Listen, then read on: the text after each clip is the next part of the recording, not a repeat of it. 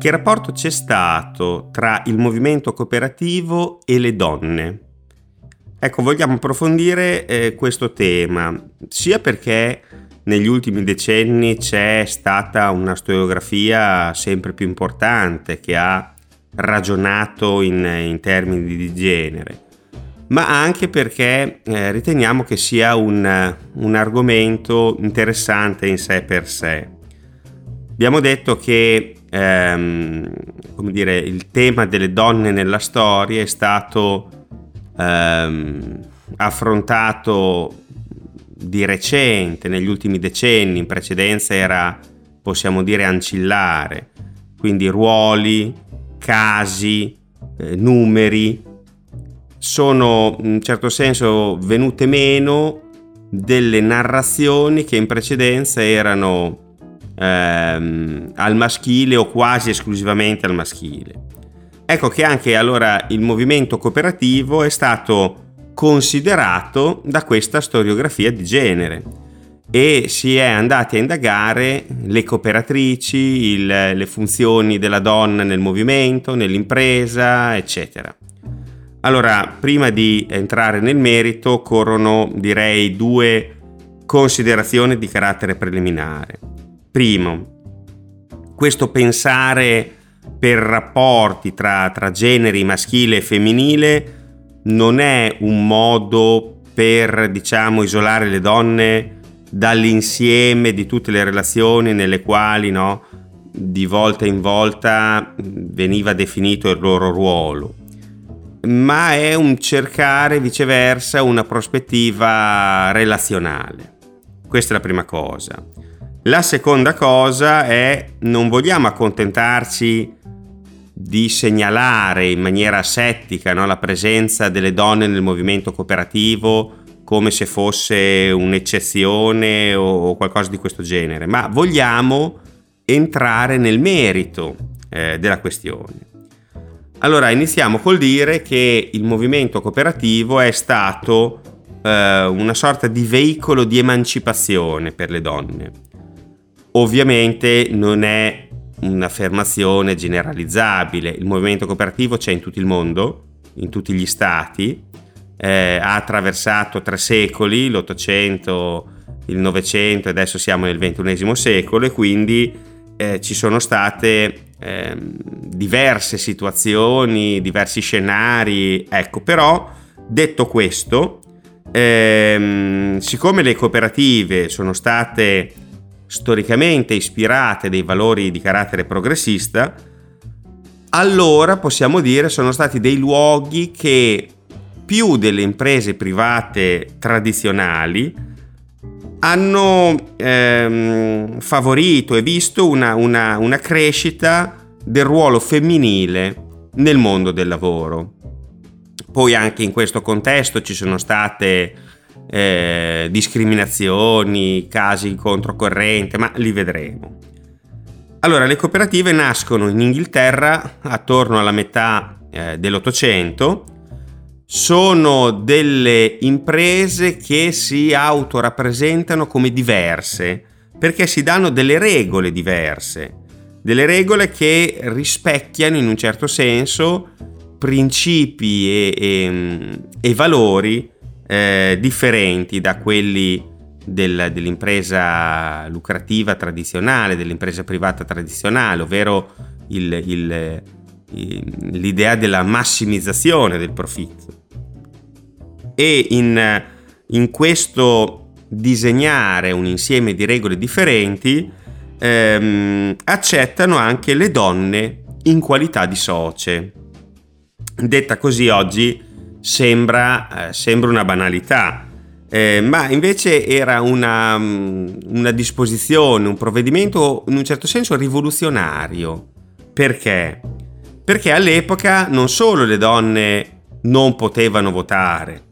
ma non potevano nemmeno accedere a determinati eh, percorsi di studio eh, nelle università, nelle scuole, non potevano eh, praticare determinate professioni, in più quando si sposavano perdevano eh, completamente un, un, un'autonomia no? rispetto al marito in fatto di eh, patrimonio familiare, quindi non potevano possedere un'attività, non potevano eh, aprire un conto corrente, ehm, tutto era, dipendeva diciamo così dalla, dalle figure maschili, dai, dai mariti. Eh, nella metà dell'Ottocento in Inghilterra, ma poi anche in altri paesi europei, c'era un po' una visione che riteneva le donne eh, più fragili, eh, emotivamente sensibili e quindi come se fossero bisognose no, di una tutela maschile che era quella inizialmente del padre, dei fratelli e poi successivamente del, del marito. Ora, nella prima cooperativa di successo al mondo, che è quella di Rochdale del 1844, le donne erano ammesse come socie e quindi potevano eh, dire, operare all'interno di questa impresa anche come eh, consigliera, consigliere di amministrazione, come funzionarie, come, come addette. E tutto questo avveniva diciamo quasi 40 anni prima del Married Women's Property Act che è una legge anglosassone del 1870 che per la prima volta consentiva alle donne sposate di eh, possedere del denaro o un immobile, perché in precedenza, come detto, era tutto intestato ai mariti. Quindi, fin da subito, possiamo dire, le cooperative inglesi diventano un interlocutore dei movimenti eh, femministi e molte di queste cooperative inglesi sono eh, cooperative di consumo dove ci si va a fare la spesa. Quindi le donne vanno a fare la spesa in, in questi spacci, hanno un, eh, un, proprio libretto, il libretto socio, ehm, dispongono di denaro e incontrandosi eh, creano dei gruppi, formano delle, delle, de, delle amicizie anche e eh, iniziano a eh, discutere e scambiarsi dei, dei pareri. Quindi gli empori, gli spacci delle cooperative di consumo diventano anche un punto di aggregazione per eh, le donne. Tant'è che nel 1883 nasce la Cooperative Women's Guild, che possiamo tradurre in italiano come Lega delle Cooperatrici. È un'associazione che riunisce appunto le donne socie delle, delle cooperative, in particolare delle cooperative di consumo, che attraverso questo, questo strumento, questa associazione, rivendicano una parità di diritti. diritto di voto, ehm, il diritto di avere un salario parificato a quello maschile e, e, e cose di questo tipo. Eh, tengono una, una rubrica che si chiama Women's Corner, l'angolo delle donne, che compare su una rivista con una certa diffusione all'epoca che è la Cooperative News, che è il periodico ufficiale del, del movimento cooperativo eh, anglosassone. E questa Lega delle Cooperatrici è, eh, possiamo dire, animata da delle figure che appartengono un po' alla storia eh, della lotta dei diritti eh, delle donne e tra queste figure ne vogliamo ricordare quattro. La prima è Alice Cunningham Auckland, che è anche la prima presidente di questa eh, Lega delle Cooperatrici ed è sostanzialmente una, una pioniera del femminismo anglosassone. La seconda è Alice Honora Enfield, che nel 1921 contribuisce a fondare l'International Women Cooperative Guild, cioè il network internazionale delle cooperatrici. È un, un, un salto, diciamo così, eh, oltre i confini dell'Inghilterra, della, della precedente Lega delle Cooperatrici, un po' perché l'Inghilterra ha dei legami eh, storici e, e molto forti con altre parti del mondo, perché ha un impero coloniale o di ex colonie dove si parla inglese, dove sono eh, ben presenti le cooperative. Per cui eh, l'idea ecco, di, un, di, una struttura internazionale delle, delle cooperatrici nasce da questo, da questo spunto. O poi ovviamente si associano anche paesi che non hanno a che fare con, con il Commonwealth, quindi con, con l'Inghilterra, ma in un certo senso possiamo ricordare che ehm, questa, questa Lega internazionale delle cooperatrici svolge un ruolo molto importante, soprattutto in alcune colonie inglesi, eh, per il, il, eh, i movimenti dei diritti della donna. Un caso celebre è quello dell'India, dove il movimento cooperativo indiano è in prima fila per i diritti delle donne, delle donne indiane. La terza figura che vogliamo ricordare è Beatrice Potter Webb, ehm, che in genere è ricordata per essere stata una, una brillante sociologa e una, e una economista, ma mm, diciamo, prima di questo è anche una militante del fabianesimo, un movimento con idee di riforma, di riforma sociale, ed è tra le fondatrici della London School of Economics. Um,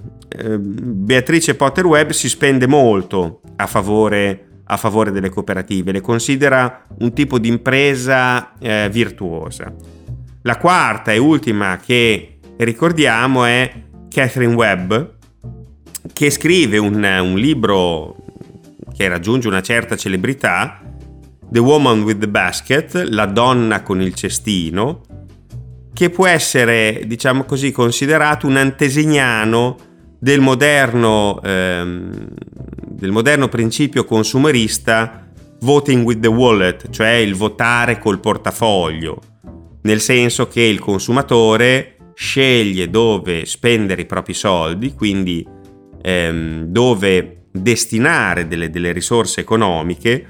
e può quindi premiare o boicottare eh, delle attività a seconda che le consideri ehm, valide sul piano etico o eh, viceversa le voglia, le voglia, discriminare in un certo senso. E eh, questa Catherine Webb invitava le donne a fare acquisti, a spendere soldi nelle cooperative di consumo. Ora abbiamo visto ehm, l'Inghilterra che è la culla del, del movimento cooperativo e ha questo legame molto forte fin dalle origini con il movimento eh, delle donne, ci spostiamo nell'Europa continentale, andiamo, andiamo, in Francia, dove qui viceversa c'è un, un uh, caso uh, opposto, ovvero un caso di pregiudizio nei confronti delle donne che nasce proprio all'interno del movimento cooperativo francese.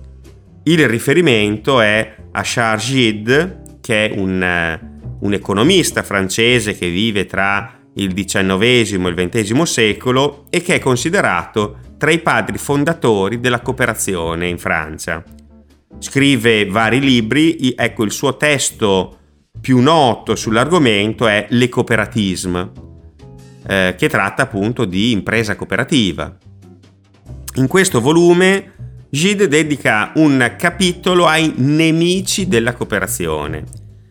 e con un, una, dire, una, certa sorpresa, ecco, possiamo, possiamo dire, mette tra i nemici della cooperazione, insieme con i negozianti privati, i grossisti, anche le donne. E questo, dice Gide, non perché l'educazione vuole che si cominci dalla donna, ma perché sventuratamente questa è proprio la verità. Cioè, a suo giudizio, i primi nemici del movimento cooperativo francese sono le donne. Perché? Gide si riferisce essenzialmente alla cooperazione di consumo, che anche in Francia, in questa fase tardo ottocentesca, primo novecentesca, è presente con degli spacci e sono spacci sostanzialmente popolari, dove ci sono delle merci eh, di, di, di discreta qualità a basso prezzo, ma in ambienti tutto sommato spartani.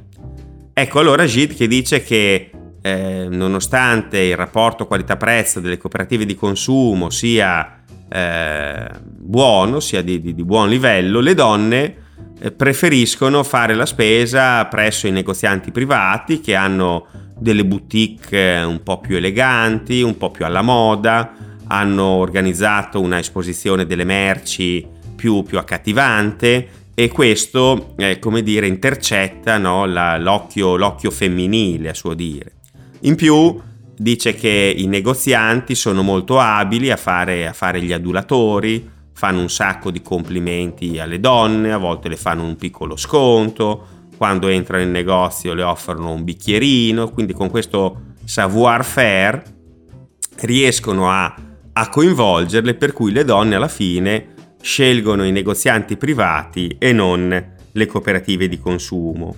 In più c'è anche una ulteriore ragione, e cioè che nelle cooperative di consumo, diceva Gide, eh, i soci avevano un libretto dove venivano annotate tutte le spese fatte e poi dopo un tot di tempo, dopo un determinato periodo, eh, veniva conteggiata la spesa di ogni singolo socio e veniva dato un ristorno, cioè una, una parte di profitto che aveva fatto la cooperativa rapportata agli acquisti che avevano fatto i soci. Perché tutto questo sistema alle donne non piace? perché annotando, dice Gid, sui eh, libretti le spese fatte, non riescono a fare la cresta sulla, sulla spesa a, a, danno dei mariti. Quindi eh, a, suo, a, suo, dire eh, le, le, donne o, o, una parte consistente delle donne ehm, quando andava fuori a fare la spesa con i soldi del marito gonfiava queste, que, que, il volume di acquisti per intascarsi una, una piccola somma di denaro e questo non sarebbe possibile nelle cooperative di consumo che adottano il sistema del libretto. Questo è il, dire, il giudizio che dà Gide, che evidentemente gronda di, di, di pregiudizi e, e, ci fa capire come, eh, in un certo senso, anche il movimento cooperativo che eh, come abbiamo spiegato, è stato un contesto virtuoso animato da, da, eh, da principi progressisti, non fosse impermeabile ecco, a ehm, eh, considerazioni di tipo maschilista fondamentalmente. Allora abbiamo visto l'Inghilterra, adesso abbiamo visto la Francia, ci spostiamo in Italia. Qui il rapporto tra il movimento cooperativo e le lotte per i diritti della donna eh, è un po' più tardivo. Eh, da un lato eh, le, le, in Italia la rivoluzione industriale arriva dopo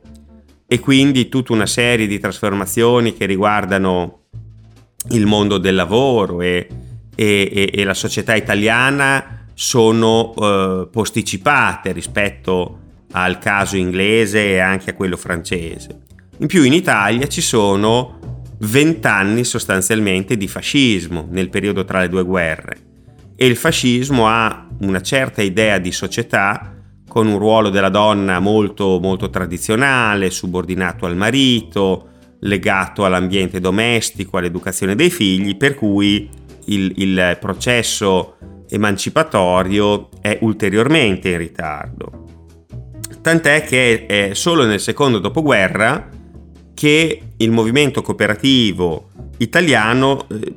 sviluppa dei, dei, rapporti con le associazioni di rappresentanza ehm, delle donne che nel frattempo, proprio all'indomani della seconda guerra mondiale, hanno ottenuto il diritto di voto, per esempio.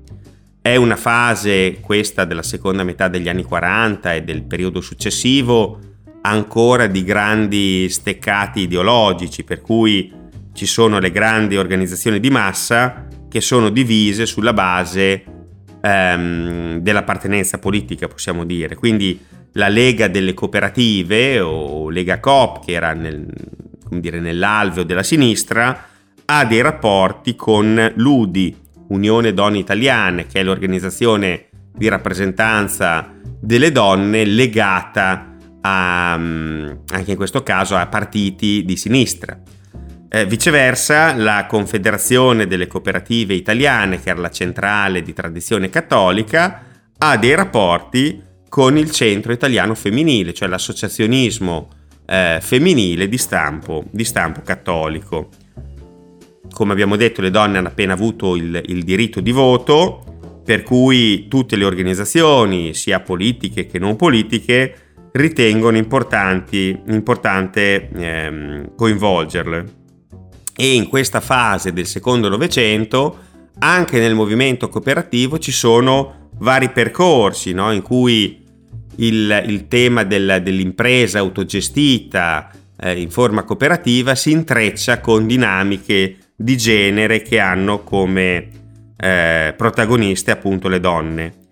È un, dire, un, un ambito molto variegato, vogliamo eh, fare un, un, piccolo, un, piccolo, esempio a, a, livello, ehm, a, a livello, storiografico. Eh, siamo sul, sul finire del, del, miracolo economico a cavallo tra anni 60 e 70 e eh, in, in Italia maturano alcune esperienze di cooperative esclusivamente femminili, possiamo dire, in cui la base sociale è composta ehm, inizialmente, mm, ma anche in un secondo tempo, in realtà solo da socie. Ehm, siamo nel settore delle, delle, delle, pulizie, in una fase in cui ehm, nascono esperienze eh, in, questo, in questo comparto. In precedenza erano le imprese che eh, avevano bisogno di, non so, pulire lo stabilimento, assumevano direttamente del personale. Poi con, con la fine degli anni 60 e gli anni 70 si esternalizza questo servizio. Quindi nascono delle imprese private specializzate nelle, nelle opere di pulizie e siccome pagano molto poco la manodopera, una parte di questa manodopera decide di auto-organizzarsi. Per cui sono donne, gruppi di donne che si licenziano e si mettono in proprio in forma cooperativa. In particolare eh, ricordiamo quattro, quattro realtà, nascono tutte nei primissimi anni 70, sono la Pulix Coop di Parma, sono la CRP di Reggio Emilia, che poi si fonda successivamente con un'altra realtà e forma la Coop Service, che oggi è molto, molto nota e, e molto grande, eh, la terza realtà è la Copra di Piacenza e poi eh, la quarta e ultima la Pulix Coop di Forlì, che oggi è il nome di Formula Servizi. Eh, sono tra l'altro quattro imprese cooperative che insieme con alcune altre nel 1977 fondano il Consorzio Nazionale Servizi o CNS che a lungo è uno mm, dire, dei punti di riferimento principali ecco, di, di, questo settore. Per cui questa, questa, questa piccola vicenda arriva a connotare, possiamo dire, l'identità di genere di un, di un settore come quello del terziario ehm, irrelato al settore delle pulizie. Allora, in, in buona sostanza possiamo dire che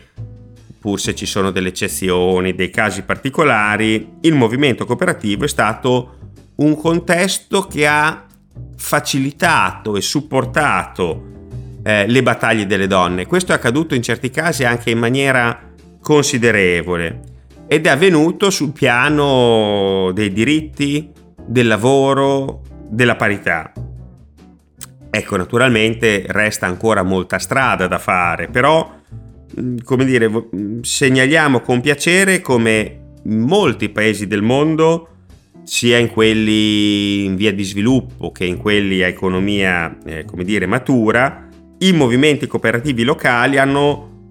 fatto propri eh, e, e, non solo formalmente eh, i valori e, e le istanze ecco, femminili. Per cui Mm, questo, questo legame virtuoso e sinergico tra donne e cooperative ha un passato importante e sostanzialmente prosegue.